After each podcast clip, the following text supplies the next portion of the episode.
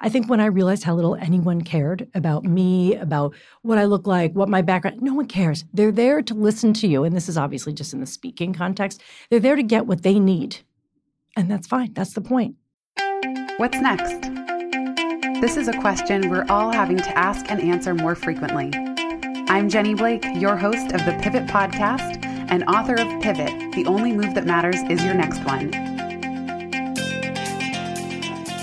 For show notes from this episode, visit pivotmethod.com slash podcast. If change is the only constant, then let's get better at it. Here we go. Hello, hello, friends. I am so excited to have Terri Trespicio back on the pod today. And we are recording in person at Gotham Production Studios. That's the perk. Terri lives in New York. I live in New York. And I figure let's just meet in person, get on the mic, and jam together. So I'm really excited for this conversation. As a friendly reminder, Terri is an award winning writer, speaker, brand advisor, and author of Unfollow Your Passion How to Create a Life That Matters to You, that came out in December 2021. Her TEDx talk, Stop Searching for Your Passion, has more than 7 million views, and HubSpot named her one of the top 18 female speakers who are killing it. What I love about Terri is she's just a font of wisdom and humor. Terri does stand up on the side and she just never fails to make me laugh. So, Terri, welcome to the show and welcome to our in person jam sesh. Who knew you could be in a room together? This is exciting, and I'm very excited to be back. I know, right? I told you I haven't done too many of these. I'm still super awkward. Being in rooms with people, we had to relearn what? it. I know. But that's kind of the topic of today's show because you brought up that after you did your summer camp week of hosting talks and speakers that this topic of confidence has come up a lot recently, and particularly the myth of self confidence. So, why don't you kick us off? Just give me the overheard. Like, what was the general gist of that, and how have you evolved when you think about confidence for yourself and the projects that you're working on? Well, it keeps coming up. I find that it keeps surfacing in every conversation. It doesn't matter about what, about people's creative work, their careers, businesses they want to launch, small things they want to do. It's never because, well, the market isn't in their favor. It's because they think they need more confidence first, where they say, I would love to do more, speaking or insert activity. I can't because I'm not confident enough. And I say, but where do you think confidence comes from, right? You don't amass it and save it up like quarters from your allowance, and someday you'll be able to afford something big and you'll blow it all on a gumball machine. Like that's not how confidence works. But I can't believe that we still are under the tyranny of this idea that we need to be something we're not in order to do what we want. And because I do a lot of speaking, so I'm in front of people a lot. That's just, I think it's fun. But people have this idea that, oh, I do that and I do it well because I'm confident. In fact, something that people remark on that's weird because I don't hear them ever asking men that question. It's always like, how dare you? You know, how are you so confident? I said, but uh, I'm no more confident than anyone else. I've always been just as insecure, just as self doubting. There's nothing magical in my own confidence. And so people say, well, how do you do this thing and how come I'm afraid? And I say, well, I am absolutely anxiety ridden, just like the next person. But I've decided that I don't need to be confident to do what I want. I came to that exact same conclusion. In fact, at the end of Pivot, one of the little taglines, I used to have this on postcards I would send out is build first, courage second. I love that. Yeah, because I realized the same thing. I, am usually not confident. I'm not confident sitting here right now. Which is of, on your own podcast. Pretty bad. On my own show. And and you even looked at me, you're like, after seven years, before we were recording, you're like, after seven years, you've only done a handful in person.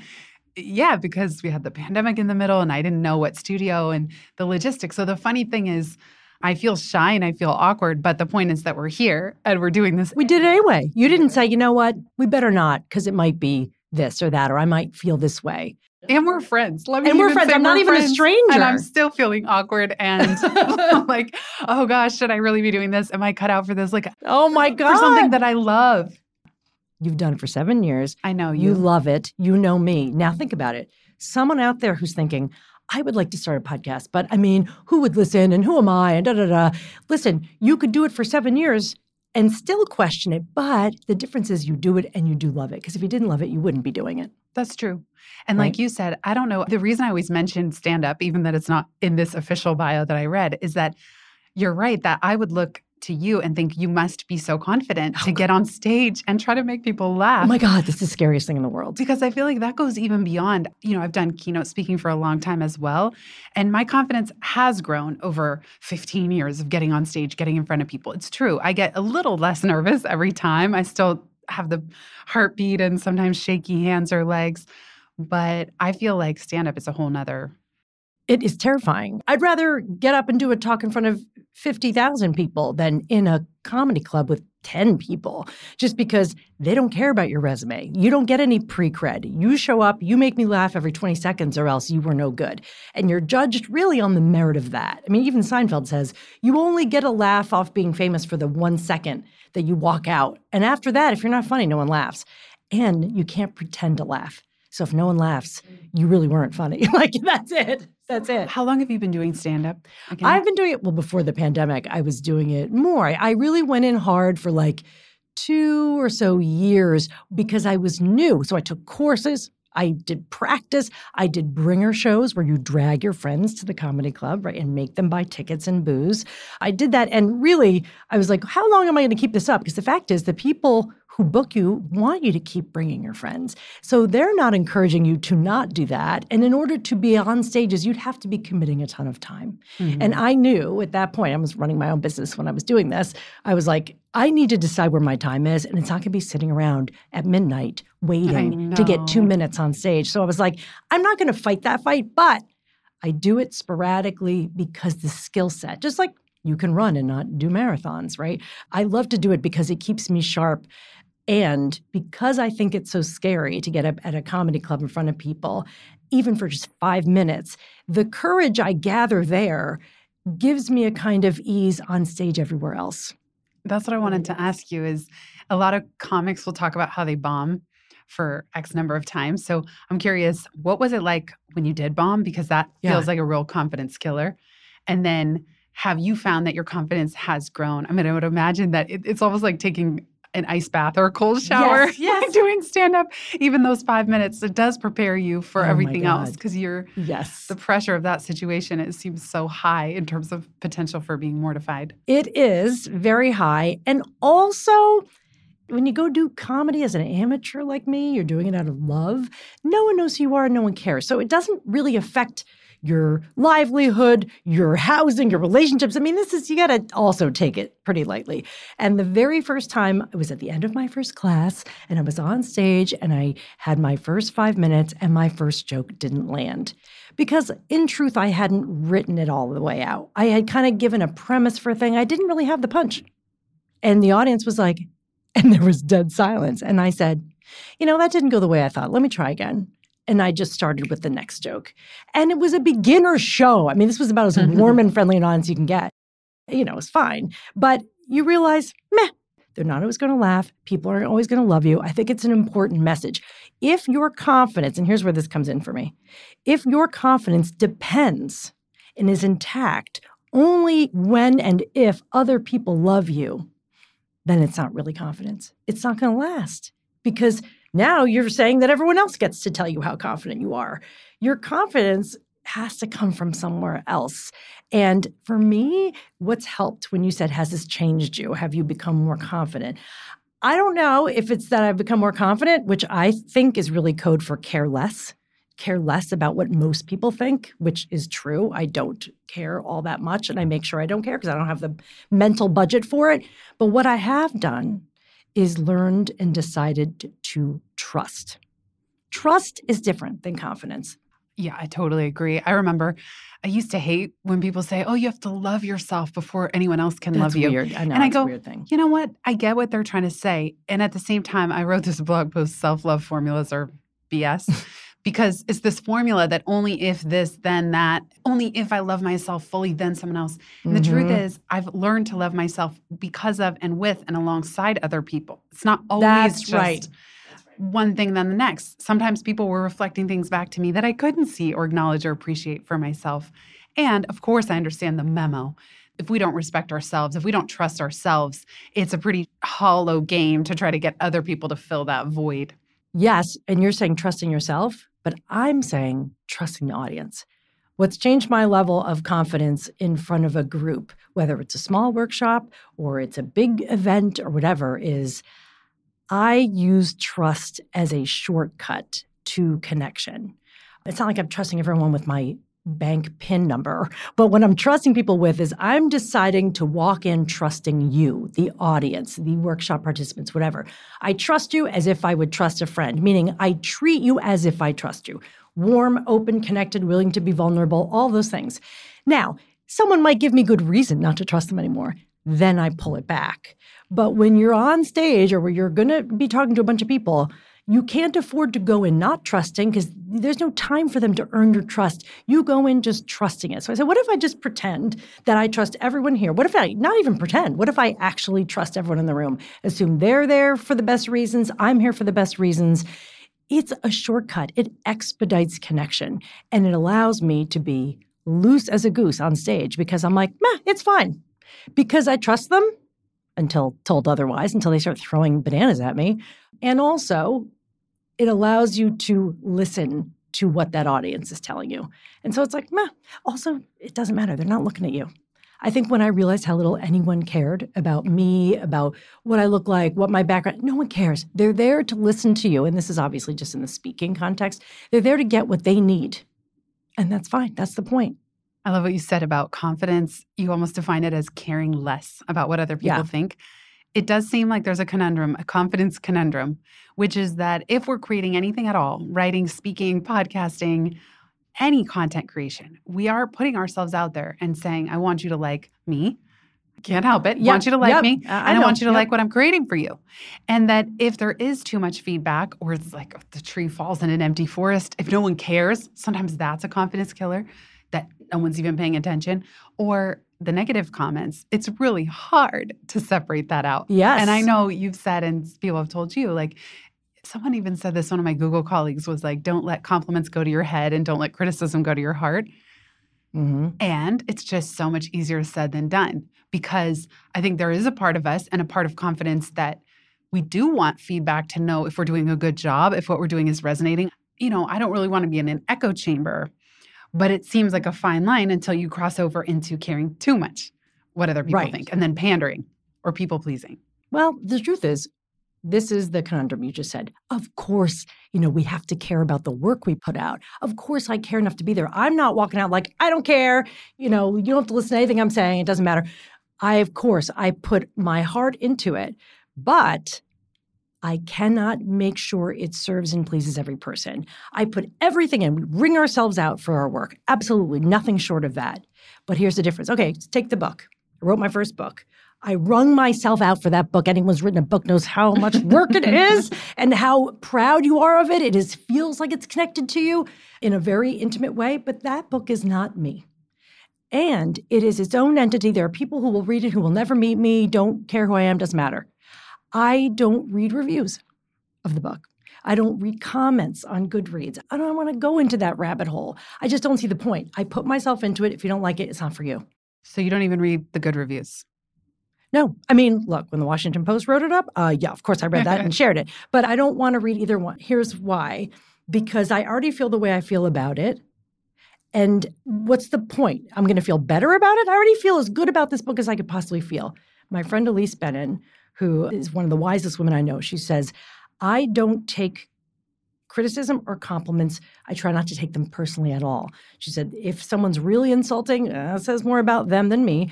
And if it's a compliment, I don't take it personally either. She said, I don't take it as a reason to pat myself on the back, but I take it as information. So if I say to her, and I've said it, oh, you were great on that podcast, she'll say, what did you like about it? She's not looking for more compliments. She really wants to know. If you say, I love how you did this, she goes, okay. She uses it to make sure she can continue to do better work. So if we use it as information and try not to connect our ego to it, we won't suffer nearly as much. I love that she does that. I'm thinking it does give me a boost. oh, oh, it definitely does. She's way too wise for when me. When I get nice comments, it definitely makes me feel better.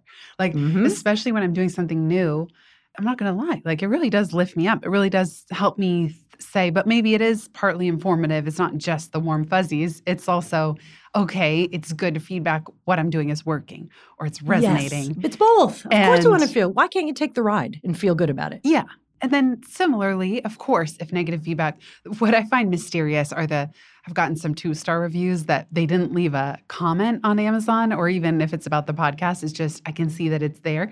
And I joked, I'm like, did your finger slip? Did you mean?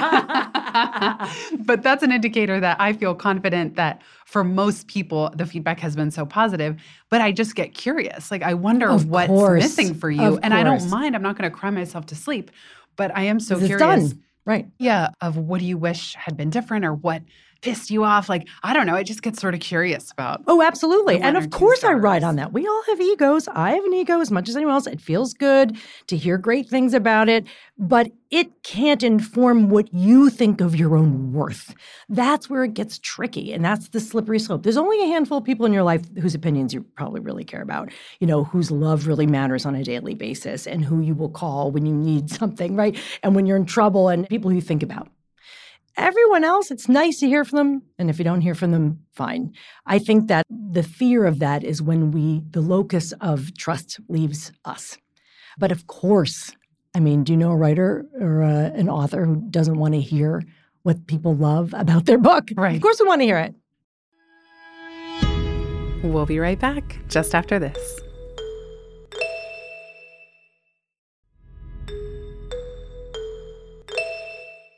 What about we both said that if we're feeling insecure and awkward, we just don't let it stop us. We show up anyway. We just do the work Be anyway. awkward. Okay, so let's talk about the person who has a big, in, in this case, I'm going to say a big creative goal. Could be any kind of creative expression, and they're currently holding themselves back. They're not qualified, they're not expert enough. Maybe, yeah, there's already so much of XYZ out there. What happens at that moment, even for you? Can you think of an example of getting over that hump where you go from holding yourself back out of fear, insecurity, imposter syndrome to Mhm. just finally deciding to do it anyway? I think the waiting and standing at the edge of the diving board and questioning and thinking if you knew this or if you'd only majored in that, I've done that. Putting together all the pieces of things I should have done, which would better prepare me for this moment. The thinking is what will crush all of it because the more you think and ruminate and wonder, the antidote is action of some sort. Well, for me, because I work with people who want to write, I say, well, you can tell yourself a million ways to Sunday that you're not qualified, no one will care about your work. That's the critic. We hear it and we have to work despite it. And so you put words on the page. As I say, you follow your work onto the page. Be there for it, write it. Don't think, well, what I don't know what I'll write. You say that to yourself, you won't actually do it. So whatever the creative work is, show up and do the steps, do the strokes, whatever it takes for you to start making something because motivation comes when you have momentum and you cannot have momentum if you're not moving. But if you sit and think, well, I can do it later, like you were talking to your friend Sarah on your podcast, and you're like, well, I thought of all these things like I could do or I might do. And listen, a woman who trains for an Ironman in order to free up her schedule is a unique person. Yes. That woman, you couldn't pay me to do an Ironman. I'll do extra work. Couldn't pay me. No. No. But she says you have to do the thing. You still have to be proving to yourself. I mean, that's what the point of taking action is, is to prove to yourself that you can do a thing. Now, if you write one page and go, is this publishable? Now you're in trouble. Now you're ruminating again. But if you keep doing it, then you will start to prove yourself wrong that you can't. I mean, that's the only mm. way. But can I add one thing Oh, before you go please do. Yeah. The thing about the critics, too, about people's do we feel good when people say they like our stuff? Of course. The thing I want to add was we have a mental budget, as you know, and everyone knows, for things they pay attention to every day. At a certain point in the night, now my attention's gone. It's just uh, running over the edges. I have to go to bed. So you have a budget every morning when you wake up, and at the end of the at the end of the day, what did you spend it on? I just don't want to spend it on the things that really don't matter, the people who don't deserve it. So when I feel myself putting good money after bad in terms of attention and still paying attention to someone who's making me madder and more hurt the more I think about them, then you've invested in the wrong thing today. So it's not that I don't care. People think, trust me, I care. Of course I do. But I am trying to budget that attention better. Oh, this is so good. I love thinking about attention as a budget and not throw good money after bad. Oh, that's really powerful to Yeah. think about that. And then we get into an attention deficit Yes. uh, where we've put so much attention on other people and what we don't have, don't want, that we're drained, completely drained. And I actually wanted to bring that up. So, two things. One thing first is that one of my favorite quotes is Action is the Antidote to Despair by Joan Baez. And that's exactly what you're saying. I've always found that to be true too, that when I fall into that anxiety and despair, I just have to start taking tiny steps, Mhm. tiny, teeny, tiny steps. I just heard today, I think it was Andrew Wilkinson who talked about this book called Wanting. Have you heard of it? No. Okay, it's by Luke Burgis. We'll put it in the show notes. Wanting, the power of mimetic desire in everyday life. Oh my God, I really want to read that. I know, me too. That sounds really good. Yes. Yeah, we should. We'll do an episode. We should do one just on this book. Yes. The author says humans don't desire anything independently. Human desire is mimetic. We imitate what other people want. This affects the way we choose partners, friends, careers, clothes, and vacation destinations. Mimetic desire is responsible for the formation of our very identities. It explains the enduring relevancy of Shakespeare's plays, why Peter Thiel decided to be the first investor in Facebook, and why our world is growing more divided as it becomes more connected. And so, this idea of wanting and even spending the attention budget that we have, how do you grapple with times where you feel yourself going into wanting mode or envy? My friends used to call it the jealousies, where some amount of that, when we look over the fence or at someone else's paper or on social media, which Yeah. is part of the reason I'm not on there, Right. because it turns me covetous. And then I start wanting what they have, or even I start measuring myself. It's hard not to It's look at not to. metrics like audience size is the big stick that everyone compares, you know. Or how many likes? You know, Did anyone Exactly. like this? You know? Right. And so I find it so challenging actually not to fall into that mode, spending my attention budget on wanting. So are you thinking that the relationship with wanting is bad? Because the way you're saying it is interesting. You're saying, oh, I don't want to be in the envy mode or jealousy where if I watch and look at other people and compare myself, I will want that as if wanting's a bad thing. Here's an old text to now complement this new book. A book from the 1930s, which I'm sure you've all heard of, Think and Grow Rich by Napoleon Hill, a now dead white man who wrote about a few rich white men who changed, you know, basically Western civilization. So you think, well, that's really like rarefied air. But in fact, it's very metaphysical in how it talks about money. And here's the thing this surprised me when I read it. I thought I read it and I read it. I go, I don't think I remember this. There's a whole chapter called The Transmutation of Sex or Sexual Desire. And I was like, wait, I don't even know. Where is he going with this? And he says that sexual desire is one of the, yeah, I think he says it's the top driver. Of course, we're animals. We're supposed to be driven to do that or else we'll die out. But he said sexual desire is so powerful, but until they're older, people waste it on sex itself, which I thought was really interesting. He said that energy, that power of desire, when you transmute it, when you take that and channel it towards something else, that's how art is made. That's probably why most people become musicians, right? It's powered by this sort of basic human sexuality. And I thought that was exciting. And it makes me want to read this book on wanting. Well, that's why somebody said that's why all our tall buildings exist. Yeah. Just a bunch of architects and a yes, very you know, phallic. who- yes. very phallic. Who, who's the biggest contest? The reason I brought up wanting is that I connect that to confidence in sort of fork in the road. You're right. Sometimes wanting that the jealousies can be informative. That's something I want. That's a way I want to grow. That's something I want to work toward. And that can be good. And then on other times, I find that it lowers my confidence because I don't know. I'll look over and I'll go, oh my God, like there's so many just incredibly stunning women on the internet. And then my confidence will kind of lower because yeah, I hear you. I compare myself and I go, I know I'm not an 11 out of 10, you know, or I'll sit on TikTok and I'll see like you get so much exposure. And that's why I'm not on TikTok anymore either. But then the ones that make it in our collective consciousness are like almost exaggerated versions. They don't even feel real. And many of them aren't. Like many of them do have filters and whatnot Yes. and injections and fillers and all the things. But still, maybe it's the amygdala part of my brain that's not even a conscious feeling, but there's a compare and despair that sets Oh, in absolutely. that lowers confidence or even let's say not just on in the looks department it could even be success wise or bank account wise where as soon as i compare sometimes if i'm not in my more conscious best self keep my eyes on my own paper it lowers my confidence because i go i must not have as good of a podcast if it only has a tenth or 100th of the listeners and it's really hard not to tell that story Oh, oh well, gosh, if, yes. if it was a better show, it would have this many more listeners. You know, so Which is a made up how do you story, deal right? with right? I know, I know it is, but how do you deal with a sense of competitiveness that sometimes can be helpful, and And other sometimes is times, covetedness? It's so bad. Sometimes it turns on you. It right. turns on you. Often it does. Well, you're talking about wanting now as a when someone is wanting in that department. Now we're looking at wanting as a signal of lack. And I would want to uncouple those things only because if I want my outfit or my hair to look like that person's, it doesn't mean I look terrible. It just means, oh, I love that.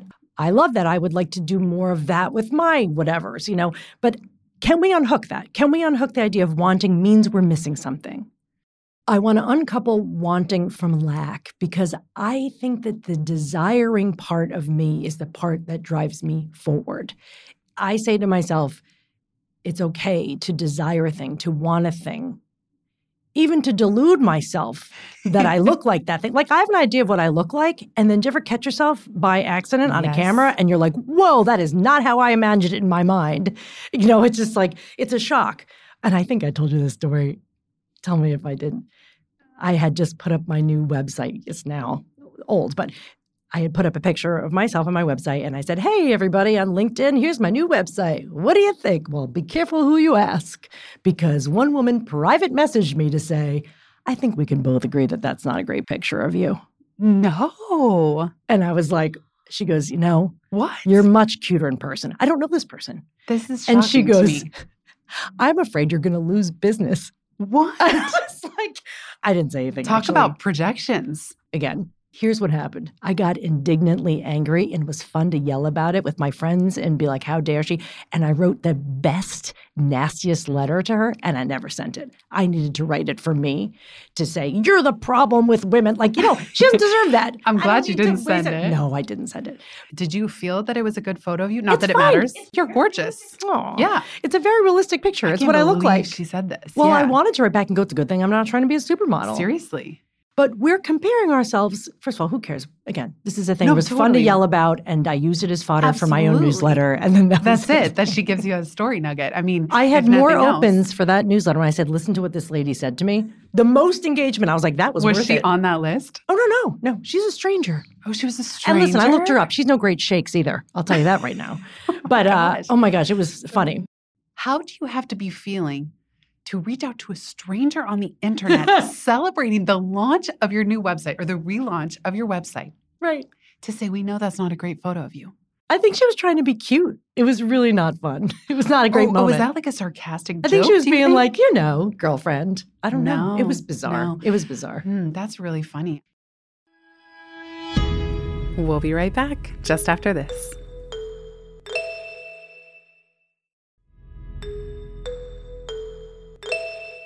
What I love is at least stopping to question why am I doing Why this? Why am I doing it? Is it for Right. me?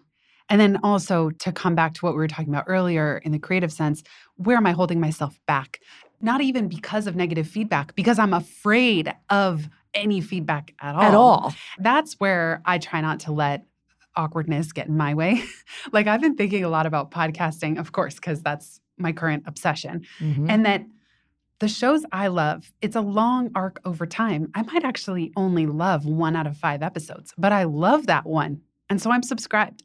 And I try Mhm. to remind myself not to have the bar be so high where I do get this way, where I get kind of disappointed in myself if I don't think I've delivered a five out of five on five episodes in a row. However, I need to give myself permission. It's a long arc over time. Mhm. Some episodes are going to be a three. Or I'm going to rate them in terms of like, you know, quality and best show ever. It's going to be a three out of five, and I'm going to hit publish anyway. And I'm going to keep Yes. moving. And it has to be about the long arc of creativity because otherwise I would never create anything at all. And it's such a high bar. Having to create at peak ability every single time, week after week, is exhausting. Creativity is a muscle. It's not a metric. You know, every Oh, there's a time tweetable. There's a tweetable. To get that down? You tweet that and hashtag me. But it isn't. If you expect that your creativity has to hit a certain measure every day, and unfortunately we do. You put up a post, did anyone like it? Did anyone like it? My cat has his own account and he gets more likes than me on everything. When I mean more, I mean tens of thousands more. We cannot be comparing all of the metrics. They're not all the same. But creativity is a muscle. And if you don't do it because you're afraid of feedback, you won't do it. And if you don't do it, you won't have the life that's infused with creativity, which I know a lot of people want. And they say, well, if I'm not good enough, I can't do it. You're right. It's a long arc. So, and you have to walk the whole way. Thus, our friend Seth Godin with The Practice, of course, a fantastic book on shipping creative work, not thinking about it, not dreaming about it, but doing it and sharing it. How many books has that man written? at least 20. I'll put my conversation. I loved, I was so fortunate to chat with Seth about the practice. And I was so tired. It was like summer of 2020. I was hot. I was exhausted. We hadn't been sleeping.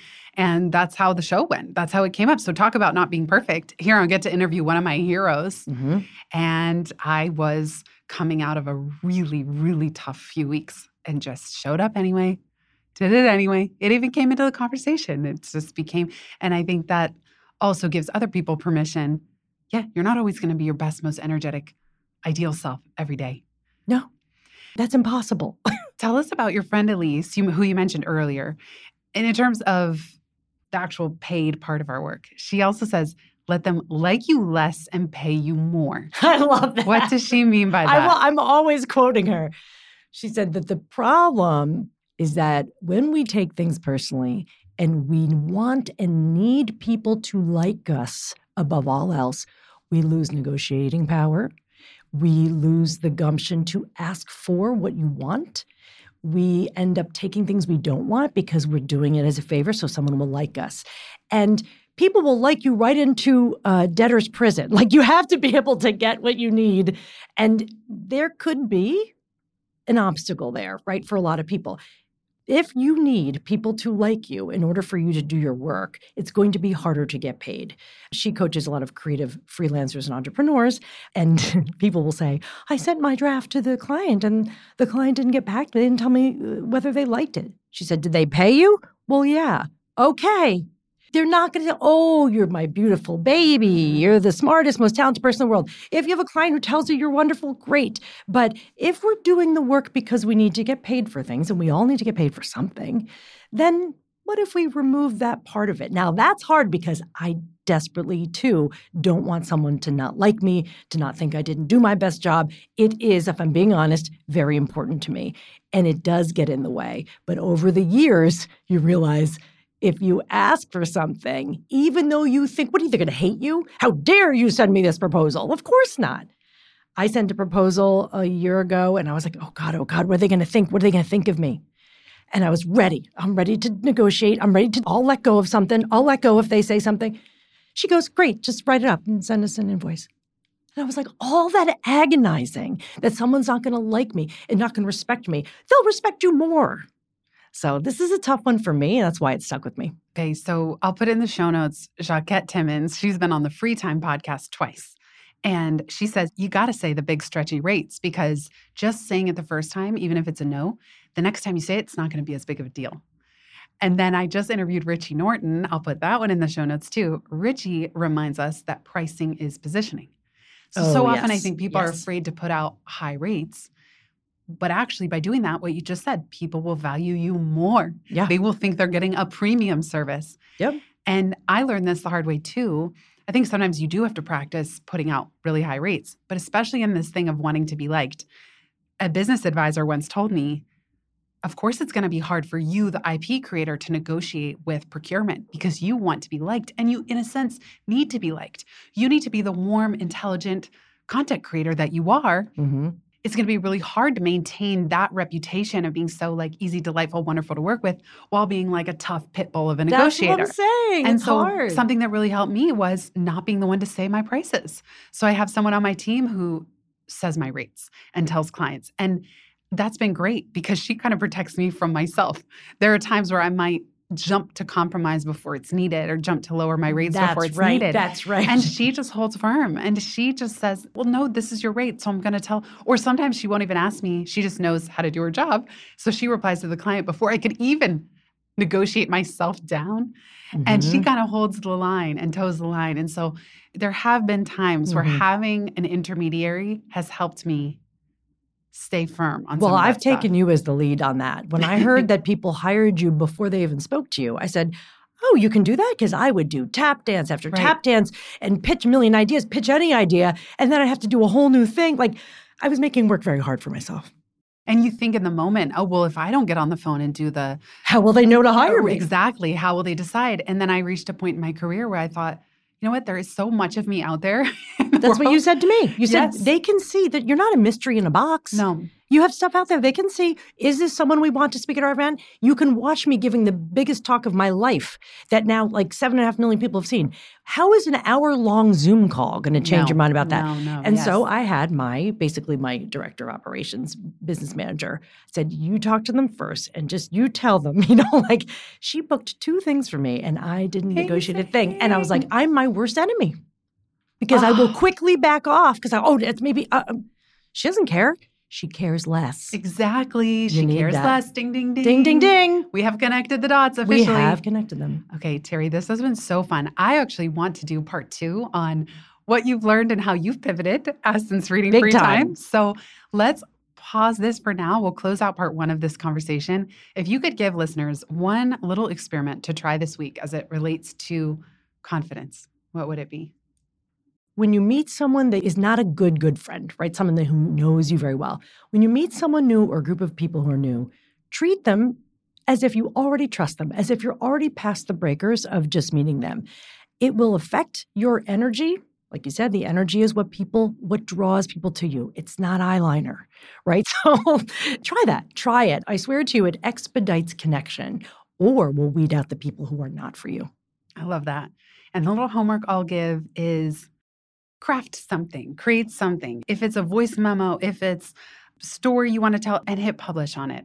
And I know not everybody has a blog or a podcast or something super official, but even Instagram. send it right or LinkedIn, I don't know, just publish something. That would be my encouragement. It's like no matter how awkward you feel, no matter how imperfect it may be, hit publish or make it public in some way. Terri, thank you so Thank much for being here. Where can people find you if they want to keep in touch? Oh, territrespicio.com I'll put that that's in the the, show easiest notes. way yeah And join us next week because we're going to be back talking about free time.